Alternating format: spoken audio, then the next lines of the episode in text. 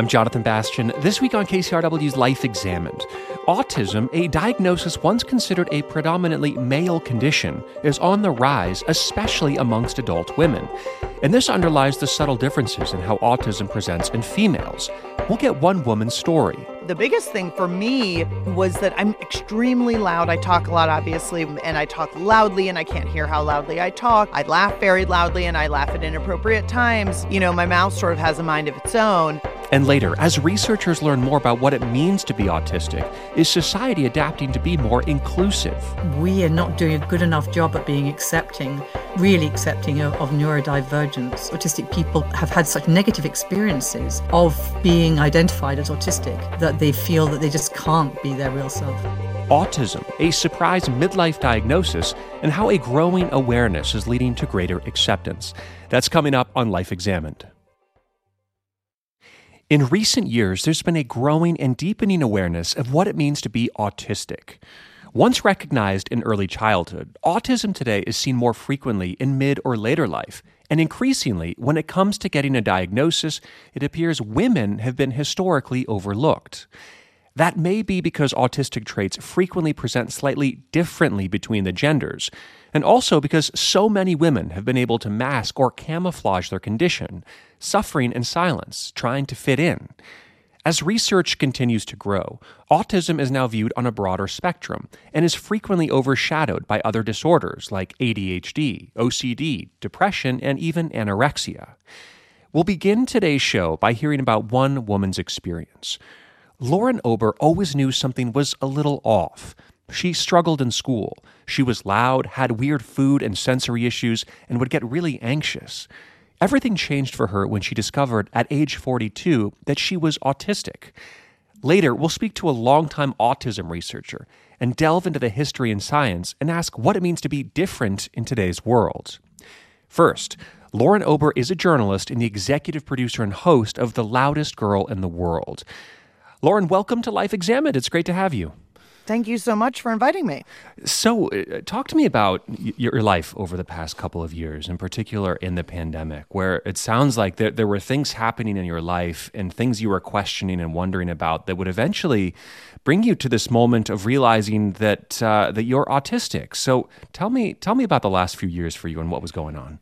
Sure. I mean, I think you know all of us. Uh, for for a lot of us, the pandemic, you know, was a reshuffling, um, and and helped us sort of reorient ourselves, or maybe point us towards uh, priorities or things that we mattered to us, or that maybe had been waylaid by other things. I mean, people left jobs, they left partners, they you know left uh, bad housing situations. I mean, there are all these you know ways in which I think the pandemic acted um, like some sort of catalyst for change or for inquiry or or what have you, um, a reexamination. And you know, for me, I think um, you know I've been a journalist for twenty years, and I've uh, worked, you know, basically for myself for almost the last 10 years. And, you know, you sort, sort of figure out your routine and, and you figure out, you know, okay, I don't don't really have an office to go to, but I have a coffee shop that I regularly go to, or I have a sandwich shop that I work at, or there are these regular people you see in your neighborhood in ways to sort of like mark the passing of time. You know, you see you you you run into your favorite barista at the coffee shop, and you know they they got married or they had a kid or you know they graduated from college or something like that. Like you and and I think in the pandemic all of that collapse. And those are things that are really important for me. Um, those sort of third spaces and that routine was really important. Um, and, you know, I had always sort of had, um, I wouldn't say necessarily mental health troubles, but I've always struggled in a lot of ways, um, just sort of moving through the world. Never felt very, very seamless. It was always with some amount of friction. And so I had earlier, before the pandemic, sort of floated the idea with my therapist about autism because I have a lot of sensory challenges.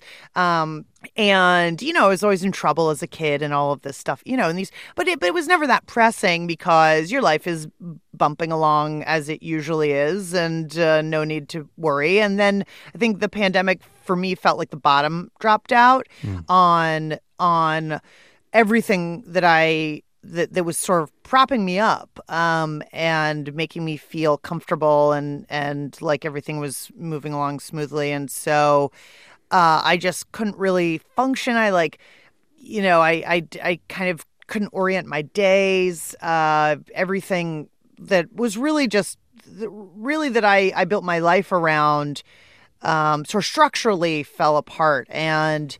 I thought it shouldn't be this hard for me because I wasn't you know, I wasn't an essential worker. Um, no one I knew was in great danger, um, like a lot of other people. And so it, it felt like it shouldn't have been that hard. And so then I started thinking I need to get to the bottom of this. Mm. It became like a real it became a real compulsion to find answers to a lot of questions, not just sort of like why am I not functioning in the pandemic because I think a lot of us weren't, but other bigger questions that that uh, I had been stewing over but sort of kept on the back burner. Mm. Can you tell me a little bit more about uh, maybe what we call certain symptoms? Or you talked about questions of, um, you know, s- sensory uh, issues mm-hmm. uh, relating to different things, but maybe give us a little more details to what some of those were. I'm curious. Right. So it wouldn't be symptoms. I would call it traits. Mm-hmm. Um, you know, I mean, basically, rather than sort of going into a little primer on autism, I'll tell you what what you know sort of popped up for me as as personality traits or what somebody you know what some might consider quirks i have um, crazy sensory issues with food. I have a lot of um, you know challenges with uh, you know fruits in particular or you know there are foods i can't even put in my mouth. I can barely even look at um, because you know they turn my stomach or i've i've it's always been a joke in my family. You know my parents used to goof with me oh like you know mushrooms are poisonous lauren don't you know because of course we can't eat those you know. Mm. if they were on the pizza i would like freeze. I'd have to you know p- pull everything out. I'm a very bizarre eater when i when i do eat, although as an adult, I've worked really hard to um, mask that. Um, but I would much prefer to go out to eat than go to a dinner party because uh, I can control what the what the food is and what I'm eating. Mm. Um, but also, you know, social issues, uh, social social interaction has been challenging over the course of my life. I mean, I never had many friends when I was in elementary school. Actually, I probably had zero, um, and didn't really make any actual friends until I was in high school, and I was in a, a very small um, prep school that you know that I I ended up going to because I just couldn't function in these big schools where it was a sort of one size fits all situation.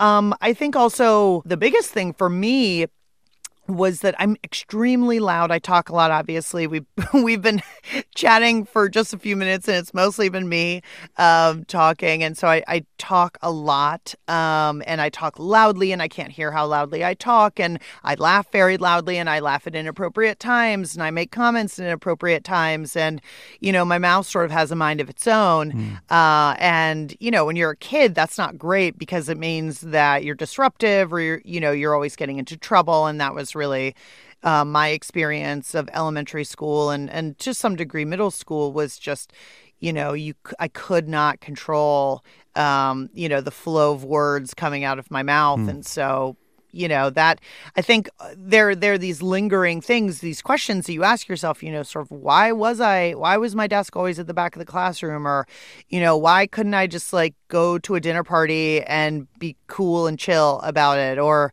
you know there are just a million questions um, and you and you make yourself feel really bad because sure. you're like well i'm not normal i mean mm-hmm. whatever normal is which it's a garbage word because it means nothing. So, yeah, yeah. yeah, but that's sort of, you know, for me, sort of some of the the indications uh, or indicators that you know that that this might this might fall in line with you know an autistic brain. Yeah. So so talk to me then about kind of finally fitting this the pieces of this puzzle together. Who did you go to speak to? Was it a doctor, a psychiatrist, a psychologist that helped yeah. you kind of make sense of the fact that you are autistic? Right. I mean, luckily, I've been in therapy for 15 years, um, and I believe everybody should be in therapy, and therapy should be available to everybody who wants it. Um, but I've, I've, you know, it's been a priority in my life, um, you know, to sort of fix my own problems, and and so I, you know, I was lucky that I could um, could talk to my therapist about that, and and I could talk to other resources like, you know, my my partner has an autistic child who is 19 and in college, but as a result, uh, she has a lot of resources. My partner has a lot of resources within the community. And so I was able to ask them questions. Um, but in terms of getting a sort of formal diagnosis, which felt very important for me, a lot of people will self identify as autistic, and that's fine because the barriers of care and evaluation are very high. Um, luckily, I was able to find um, a fairly reasonable diagnostician who could help me out and you know evaluate me. And you know look i'm not i'm not a child. I don't need accommodations. I, I work for myself. I i can accommodate my own work needs just fine. Um, so i didn't need anything formal but it was for me very important to answer questions that i had been having as a way of giving an alternate explanation rather than the one that I had created in my head for why things seem so hard for me. My initial explanation was, well, you're bad. Mm-hmm. There's something wrong with you. Um, you're not good. And really, that is not the case. Um, you know, I had applied a lot of judgment, I think, to myself, and that uh, is not correct because I have a, a neurodevelopmental condition uh, and I have certain traits that are associated with that, and mm. that can be a totally neutral thing. Yeah, and, and I think it, it is really important to think about the language that we use here. And I'm, I'm glad you corrected me earlier to say when I use the word symptoms, you use the word traits, because I think mm-hmm. this is getting to a question of of how we pathologize things. But then, for example, you use the word diagnosis too, and that can have a certain pathologizing element to it as well. And so I, I, I want to kind of hand this over to you and say, okay, so how do we think about something like autism? What are the words we should be using to understand what it is? Autism as a as a formal diagnosis is not that old. Um, I mean, the first man who was ever diagnosed as being autistic is still alive today, and he's in his 80s. Mm. So it's it's relatively new in terms of you know putting putting a nice you know wrapping paper around it. Like it's it's not. It, it is really a collection of traits and a way that your brain works differently. That you're more sensitive to particular stimuli or um, or their communication challenges, but really like it. I, I use diagnosis because it's a shorthand so that you know people can understand you know there was there was my life before I understood myself and mm. a life after I understood myself and and what fell in the middle of that was a diagnosis um, right. but really I mean I would say it's more of um it gives you a language, like a diagnosis gives you a language to both understand yourself better and then to advocate for yourself and, uh, you know, to say, look, like, the reason why I'm terminally late to everything is not because I am bad and I don't like you and I'm rude and I'm inconsiderate or whatever. It's because I have an executive processing issue that is is hard to manage. Mm-hmm. Um, and it's it's not my fault and it doesn't mean that I'm bad and I can try and uh, all of these things but it allows me the confidence to say you know look it's just not it's just not me being a jerk yeah, you know? yeah. um, my my brain functions this way. My internal clock is very different. You know if i can't if i can't go to the fireworks display you know on the 4th of july it's not because i'm being a stick in the mud. It's because sen- from a sensory point of view, it's just too loud. Like yeah. I can't handle it. It makes my skin crawl. It feels very bad. And so, you know, it's just it's just a way for me to sort of explain to myself there's nothing wrong with me. But look, it, it, you know, I say this a lot in the show, which is that if you know one autistic person, you know one autistic person, and it's a very personal diagnosis. It's a very personal um, condition. It's you know some people choose to embrace it, and and you know there's a community aspect of it, and some people feel shame and stigma around it, or they choose to sort of be more stealth about it. I mean, it's there are a million ways that you can identify, but the, my bigger interest is not necessarily like planting a flag and saying I'm autistic, but rather trying to get people to understand that there are a million ways of being. Yeah. And there are a million ways of being that are perfectly acceptable. And that if we just understood that if we can just give people a wider berth um, and be more flexible and understand, you know what, not everybody can sit at a desk from nine to five. And that's perfectly fine. Yeah. Um, you know, maybe you're built for X and I'm built for Y. Or, and I don't even mean in a sort of capitalist corporate what you're built for. It's just like, we're all different. And I think understanding that, I, I would hope that this show, if anything, helps people embrace that that difference. It, that we can accommodate lots of differences. Mm-hmm. I would say. Talk to me about the the medium of a podcast to to which you seem to really excel and, and, and have been quite successful and how how has it been working with the voice? I mean, you talked about the fact that you do naturally love to talk, or it's part of who you are, and I, I'm just curious about your life behind a microphone and, and how it suits you. I mean, I was a print journalist for 10 years and then I got into audio and I was like, what was I doing Uh-huh. for the first 10 years? Uh, it definitely suits me better. I remember when I was a little girl, uh, my grandmother would always say, you know, you should you should be on the news. Like you should be on the TV news. And I was like, Grandma, like all those people do is just read from a script and they just read into a camera. I don't know. I was like real sassy kid. And it turns out I actually really love reading a script. Um, there's something about sort of getting the the cadence right and the pitch and the um, you know the ways that you're you're saying the words and the intonation and all of that stuff for some reason i find you know it, it delights me. Um, but i also love i love hearing other people's voices. Uh, you know i love to make stories using other people's voices. And i think voice is one of those things like you don't have to look a certain way. You don't have to act a certain way. You know the, even if you don't have have a voice as we, you know, as it is commonly understood, like we can communicate. I think it's pretty universal. And I don't know, there's something very soothing about it. Interestingly, though, I have a, I'm not an auditory learner. I'm not an, I have auditory processing challenges. Um, I'm much more of a visual learner and thinker, but I really love the voice.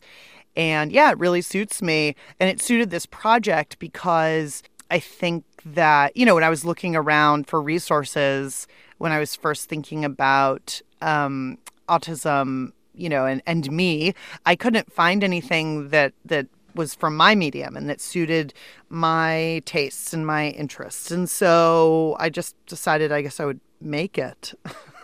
You mention um, in your podcast th- this idea of, of imposter syndrome in connection with being autistic. I, can you talk about what you mean by that?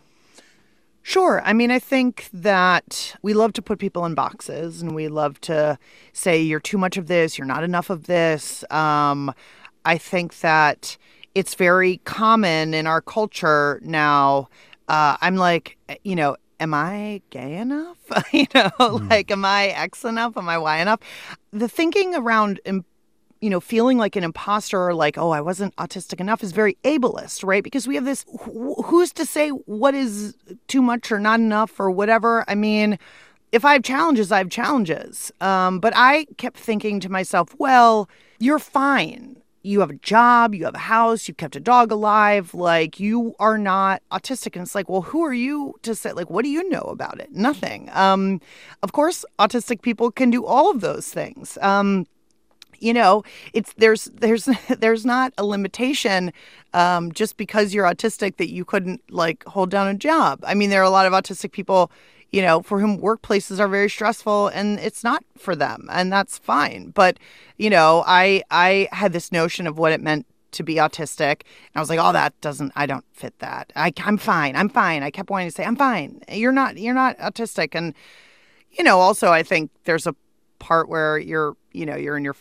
40s and you're you know dipping a toe in the pool and the pool is you know it's a lot of 20 somethings or teenagers on TikTok and Instagram making videos about autism and they know so much and you're like I don't know as much as they do and um but then it's like who cares you know like I know what I know I know how I live in my own brain so I, I think that's it's a really important point that you're making, and I think it, it gets to the fact that we want to feel like we are, however we define it, fully something or fully something else. That that we right. can't we can't be maybe some of this and some of that. That's that's that's a level of complexity that that I you know whether it's our identity or our brains we don't t- tend to like very much. And I think you're getting to that point. I think I think it's an important one, don't you?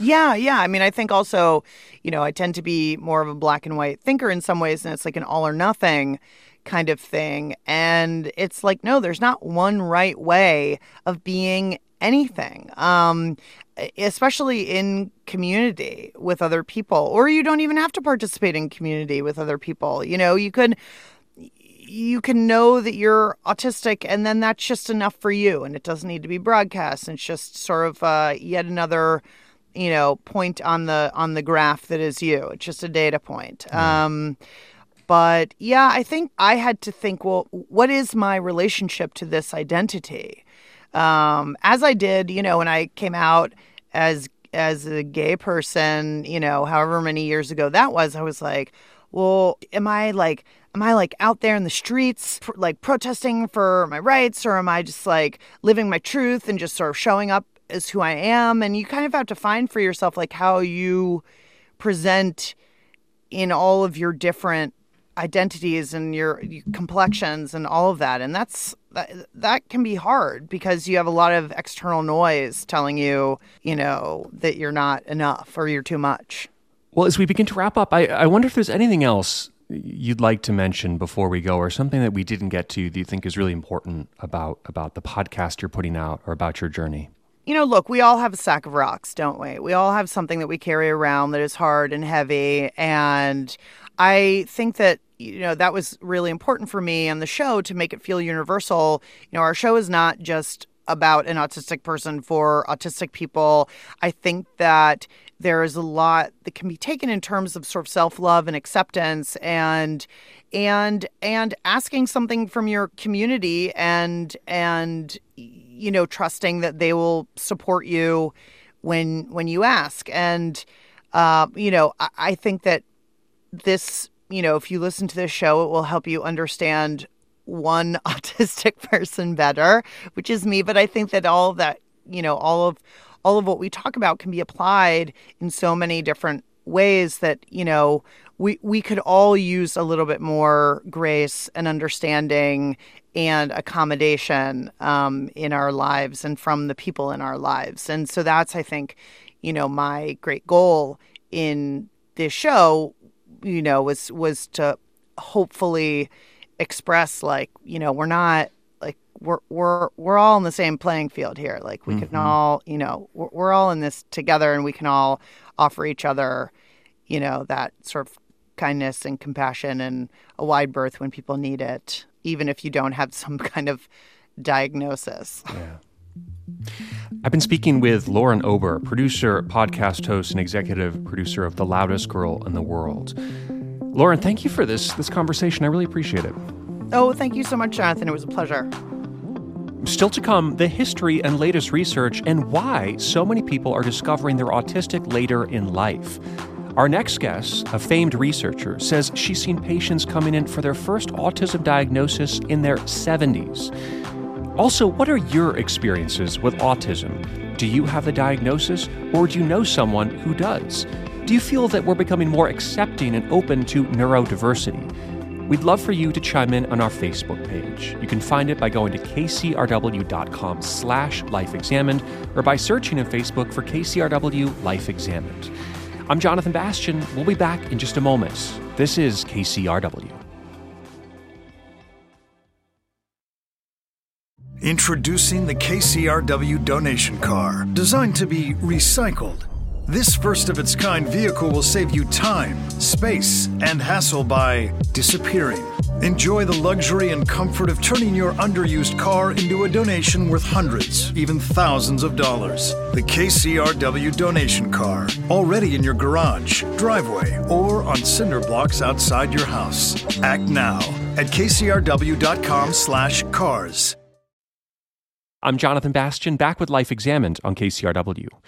We just heard from Lauren Ober, producer and podcast host of The Loudest Girl in the World, explain how her surprise autism diagnosis as a 40 something has changed her life. So, does the increase in autism diagnosis mean that autism is on the rise? How is the research advanced to better understand what it means to be autistic? And can we, as a society, remove the stigma and ostracism and be more welcoming of neurodivergence? Joining me next is Francesca Happe, professor of cognitive neuroscience at King's College in London. Francesca, welcome to Life Examined. It's great to have you. Hi, nice to be here. Um, talk to me just a little bit about your background. I mean, there are so many, uh, I mean, just different aspects of the brain or mental disorders that one could study.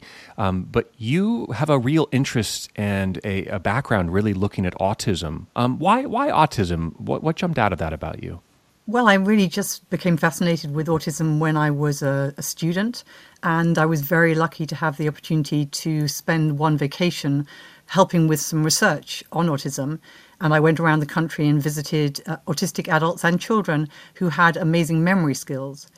And that really piqued my fascination. And, and after that, I was lucky enough to do a PhD with Uta Frith on, uh, on autism. And I've never stopped being fascinated and spent the last 30 years trying to understand autism and autistic people better. Maybe you can tell me about the fascination. I mean, the memory is one thing that jumps out, of course, but, but what is it about the, the diagnosis that interests you? I think that autistic people think in a very, very interesting way, a very original way. So, my experience is that when you're doing experiments and the participants are autistic people, it's never boring. But when you're doing experiments with non autistic people, with neurotypical people, it's often boring because everybody does and says the same thing. So I think that's part of the enduring fascination. Mm. Can you give me an example? Maybe somebody comes to mind that you've worked with or, or like a subset in a study? Well, I can think of um, of days when I've uh, been testing just general intelligence sorts of tests, and you ask a, an autistic young boy maybe um, what are some reasons why we need policemen, and he might say to wear helmets, or what should you do if you cut your finger, and he might say bleed. Mm. So they're not the answers that the test is looking for, but they're really good answers. Mm. And I've also had autistic people come up with new inventions on the spot when you're asking them some fairly mundane question, but they will just have a wonderful creative alternative view of how things might be. Interesting. So, so what do we know about autistic people in terms of what's happening in the brain uh, or in the body? Um, what, what does the latest science tell us?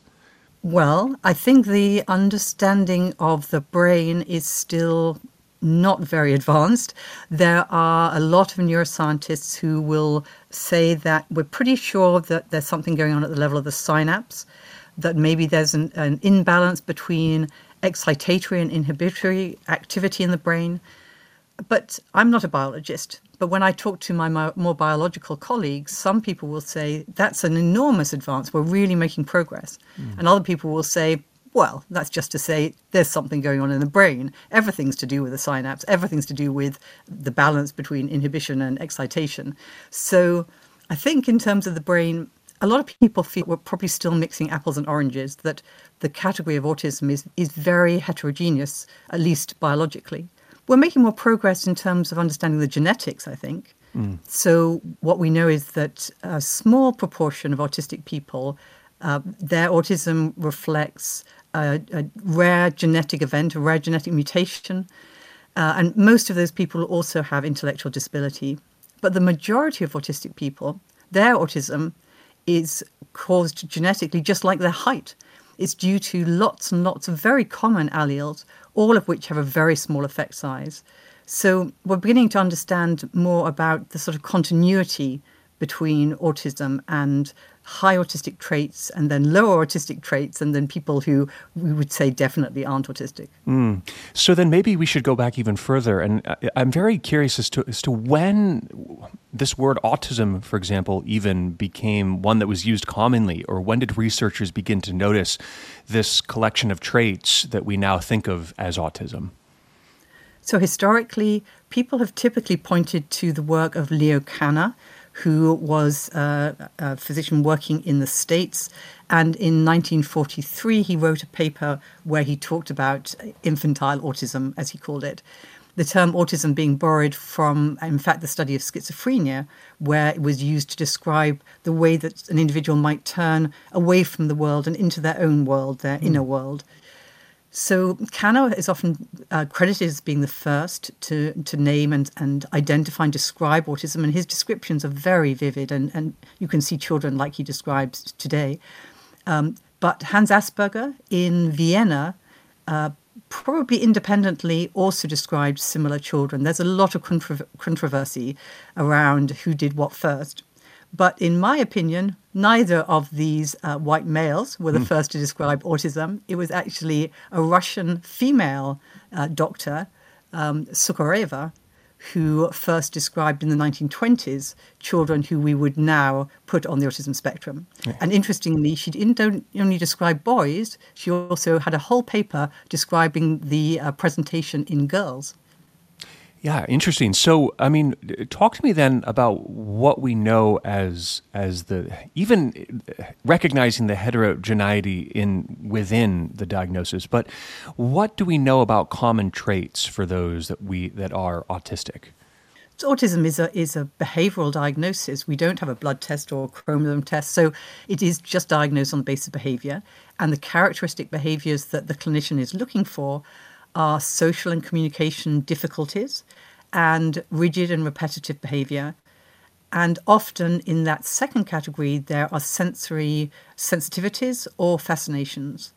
So the way that these manifest can be really very different. You might think of a, a, a, child of two or three who doesn't go to his parents even when hurt or upset, who seems to be happiest playing alone, who spends hours lining up their toy cars but isn't apparently interested in playing with other children and who might get very distressed by even tiny changes in maybe the, the cereal packet that of their favorite cereal changes.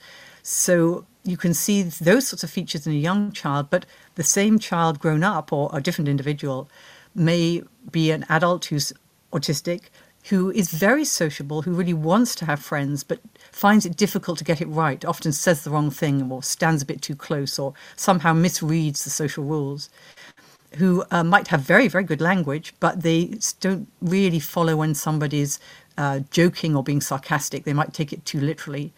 And who's still quite rigid and repetitive, might like to eat the same thing every day for lunch or get up very upset if minor things in their environment changes. So core characteristics that can have different manifestations.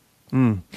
You mentioned how important it was that that uh, somebody was describing not just autistic boys or men, but also girls or women. So, I mean, what do we know about how this presents in genders? Is it different in, in boys and girls?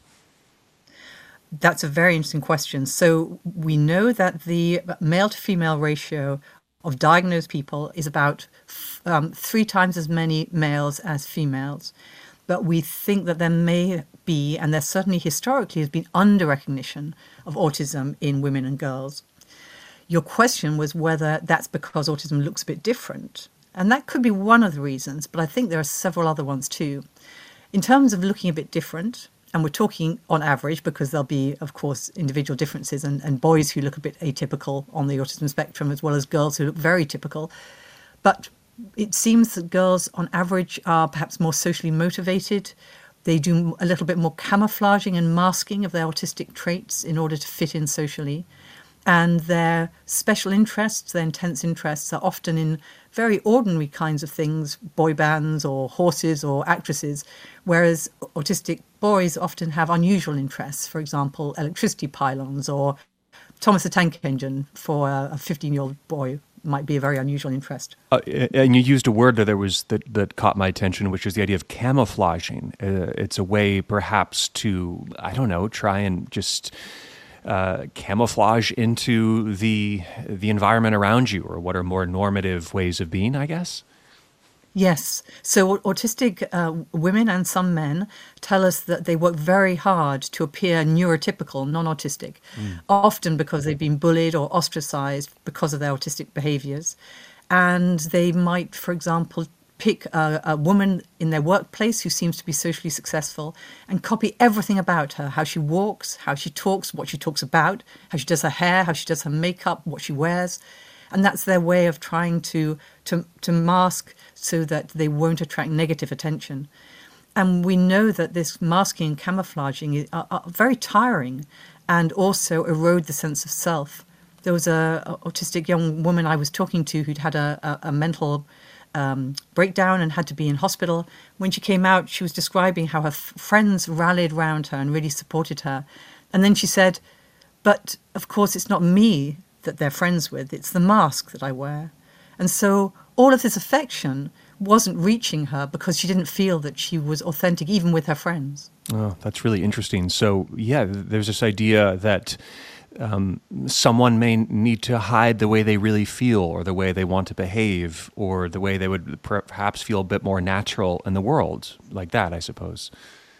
That's right. Or, or, or, the things that they would really like to talk about, they don't talk about because they get a negative reaction because other people aren't as interested. Or, um, but but I think really it's a, it's evidence that that we are not doing a good enough job at being accepting, really accepting of, of neurodivergence um, because autistic people shouldn't have to be n- non-authentic. I mean, of mm. course, we all have different ways of behaving for different settings. In a job interview, I'll behave differently from how I will with my family, but I can do that without feeling that it erodes my sense of self. Whereas autistic people clearly are, are, are have had such negative experiences um, of being identified as autistic that they feel that they just can't be their real self. You know, it's interesting. In, in the two years plus of, of hosting this program, the word neurodivergent hasn't actually come up much. And but I, I am beginning to hear it around me a lot more.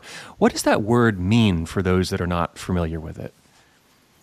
So the neurodiversity movement is a parallel with sort of ecological diversity to recognize that there are different types of, of brains and minds, mm. and they're not better or worse than each other any more than a cat is better or worse than a fish. But so we talk first about neurodiversity, which encompasses autism, ADHD, the neurotypical mind, and more recently, people have talked about neurodivergent people to mark out those people who are different from the average, the, the, the largest average group, uh, which would be people without these c- kinds of conditions like autism and ADHD, dyslexia, dyspraxia, and so on. Um, so, neurodivergence is quite a broad category which autism would fall within. And the whole of that neurodiversity movement is part of a more sort of social model of disability and disability rights, which stands in contrast to the medical model that situates all the difficulties in the person themselves, mm. as opposed to recognizing that a lot of what makes life difficult for autistic people is the mismatch between our neurotypical world and our demands and the autistic person's way of looking at and thinking about the world. Yeah, yeah, that's fascinating, and and I want to talk about that a little bit more because there's this this I think there's this idea when you talk about uh, something like a diagnosis or a disability, or, and I think we're trying to move past some of that language, that contained within those words or within a diagnosis is a certain level of distress or pain that needs to be treated. And, and I'm sorry if this is such a reductive question, but for those that are autistic, uh, do you find that they do live in a state of pain or distress, um, and therefore we, it's this idea that it needs to be treated in a way. What, what are your thoughts on that? Well, I, I'm in sympathy with the autistic self advocates who say that trying to cure somebody's autism is very much as psychiatrists maybe in the last century thought that they should cure people's homosexuality. Mm. Their autism is part of who they are, and it's not a disease, it's a different way of being. Now, that's not to deny that there are autistic people with intellectual disability, with epilepsy, with severe self injury, who are suffering and who do need help.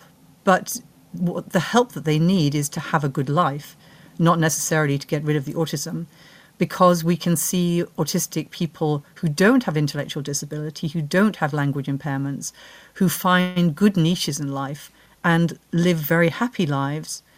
But personally, I don't think that autism is something to be cured, although I recognize that in our world, being autistic can be disabling. Mm. Well, I think there was always this uh, this prejudice against the condition. There was this fear. Um, I remember, you know, when I was younger, that, f- for example, a vaccine might cause you to have an autistic child, and that was considered mm. a bad thing. Uh, maybe you can even address that as, as a very unusual and I think for some disturbing social movement. Uh, oh yes, yes. So I, I was involved. In fact, just when my first child was born, I was involved with the Medical Research Council here, writing a report to really counter this view that there was any evidence that vaccines cause autism. There is no evidence that vaccines cause autism. There is plenty of evidence that vaccines save lives, and that measles kills children. So um, yes, there's the, the um, that was a very worrying, worrying time, and it's worrying that some people have held on to that view. That autism is something to be feared, that having an autistic child is something we should be scared of. Society still needs to move a long way um, to to recognise autism as a difference, and there are many parents of autistic children who would say, I wouldn't take the autism out of my child. How could I? That's my child. That's who he is. Mm. Of course, there are other parents who are desperate for something to help their child who has complex, severe support needs. But whether those are to do with the autism or additional problems, I think remains to be better understood. Mm. And also, I, I, like how you mentioned that oftentimes um, different diagnoses or conditions um, can run together. How rare it is to just be one thing, and you know, I, I, have seen this as, as a psychotherapist, and when you look at the DSM, for example, you're diagnosing it, it's very rare that somebody just has, for example, an anxiety disorder. There's probably bits of depression in there, or bits of OCD, mm. or different things. And I think it's important to recognize these different conditions as uh, collections of traits that often run into other conditions and collections of traits. Is, is that something you'd agree with? Absolutely, absolutely. We know that uh, that uh, autism, pure autism, if you want to call it that, with nothing else, is vanishingly rare. There are some clinicians who would say you'll never see somebody with just autism in the clinic because just autism is pretty easy to live with. Mm. Autism is almost always accompanied by anxiety or depression or ADHD or epilepsy or intellectual disability, and it's almost always accompanied by stigma and uh, ostracism and bullying, unfortunately. So you're absolutely right. And, and one thing that's important about recognizing that is that we have this phenomenon of, of diagnostic overshadowing.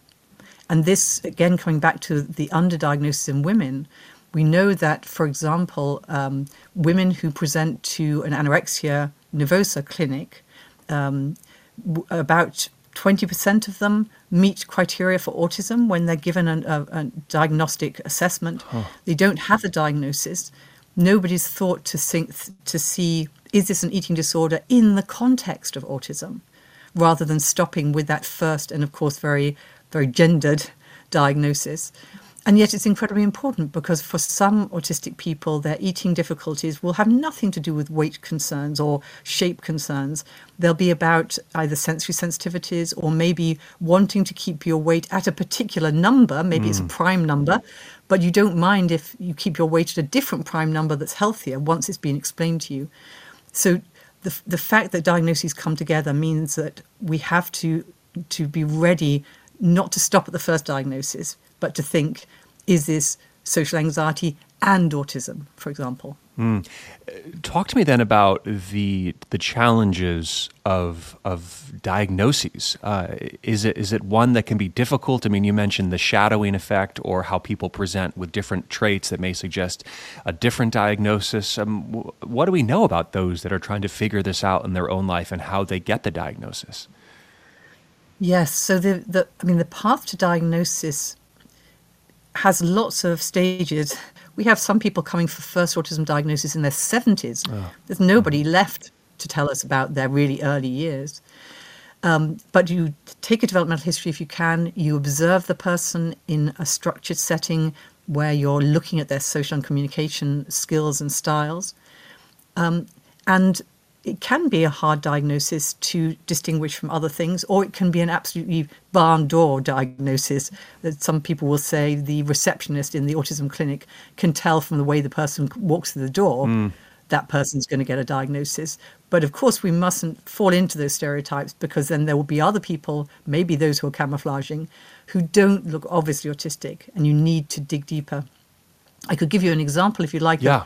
A, a, a woman that I met who um, told me she was autistic. When we first met, I couldn't see see any signs of autism, but of course I believed her. I listened to her. And interestingly, she had been to acting school, and she said that was partly to know how to act like everybody else. Mm.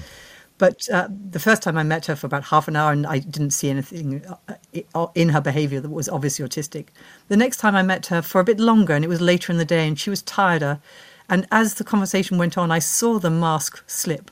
So I saw her facial expressions become much flatter, her voice become more monotone, her gestures that had been quite animated become sort of drop away and become more wooden and then sort of disappear altogether. And then through uh, some happenstance, she came to stay um, with my family for a weekend.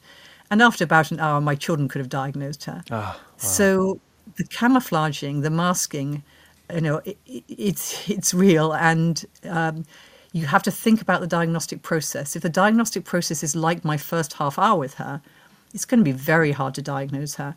But if the diagnostic process pushes her a little bit in her comfort zone and is a little bit longer and asks her more about her inner experience, then we're going to be able to to see the autism. We're going to be able to identify it. Mm. And how important is it for us to recognize that there is there is a spectrum of traits? Some some are presented more, um, I don't know, more more obviously or more openly. Some are some are less so. Uh, is that important for us to know about uh, autistic people? Absolutely, yes. The, there's a wide variety of manifestations and social difficulties and differences might show up as somebody who seems a bit socially aloof, but they could show up as somebody who's socially really clingy to that one child at school that they feel comfortable with, for example. So, a wide range of manifestations. Um, and I sometimes think of it not so much as a spectrum, which suggests to me a kind of one line, mm. but I think of it as a constellation in space because you have those social and communication difficulties or skills, but they're somewhat orthogonal to how rigid and repetitive you are. And then again, you have other dimensions like uh, intellectual functioning or language functioning, and all of these mean that each person is in a different place in this constellation, and you can't really guess how their social skills will be based on how rigid and repetitive they are. So it's not one spectrum in my mind, it's really a constellation. Mm. Talk to me a little bit about societal changes in the sense that um, is is the world, our workplaces, our schools adapting to this idea of neurodiversity, of autistic people, and that maybe we're becoming more accommodating or, or not at all? What, what do you see? Well, a big change over the 30 years that I've been working in autism research has been in the actual um, prevalence of autism diagnoses. Mm. So we're now at around about 1% of children and adults uh, meeting diagnostic criteria. And when I started in this field, it was estimated at 4 in 10,000. Mm. So a huge rise. And I think that has changed society's outlook and views.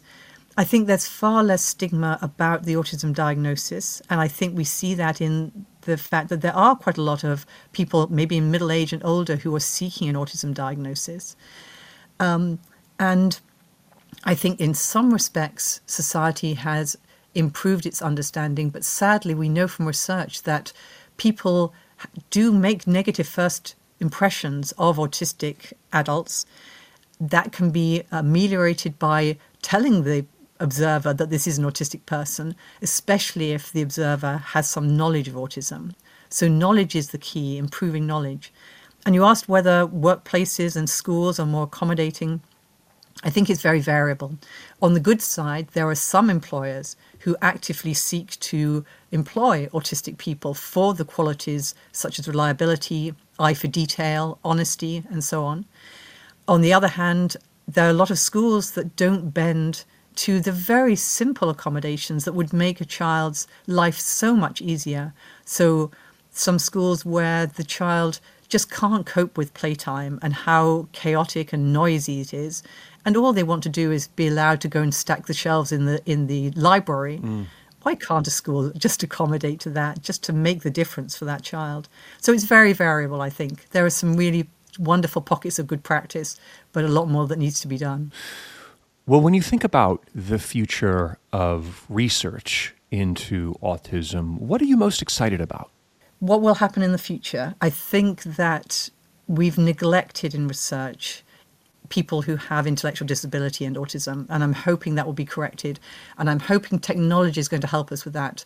Things like wearable devices, um, things so that we can monitor um, uh, heart rate and uh, you know arousal and so on to understand whether, for example, a child who is stimming, who's maybe rocking or tiptoe walking, is that calming them down or is that a sign of distress? Mm. So that we can understand and accommodate better to the needs of of children and adults that can't tell us in words what's going on with them.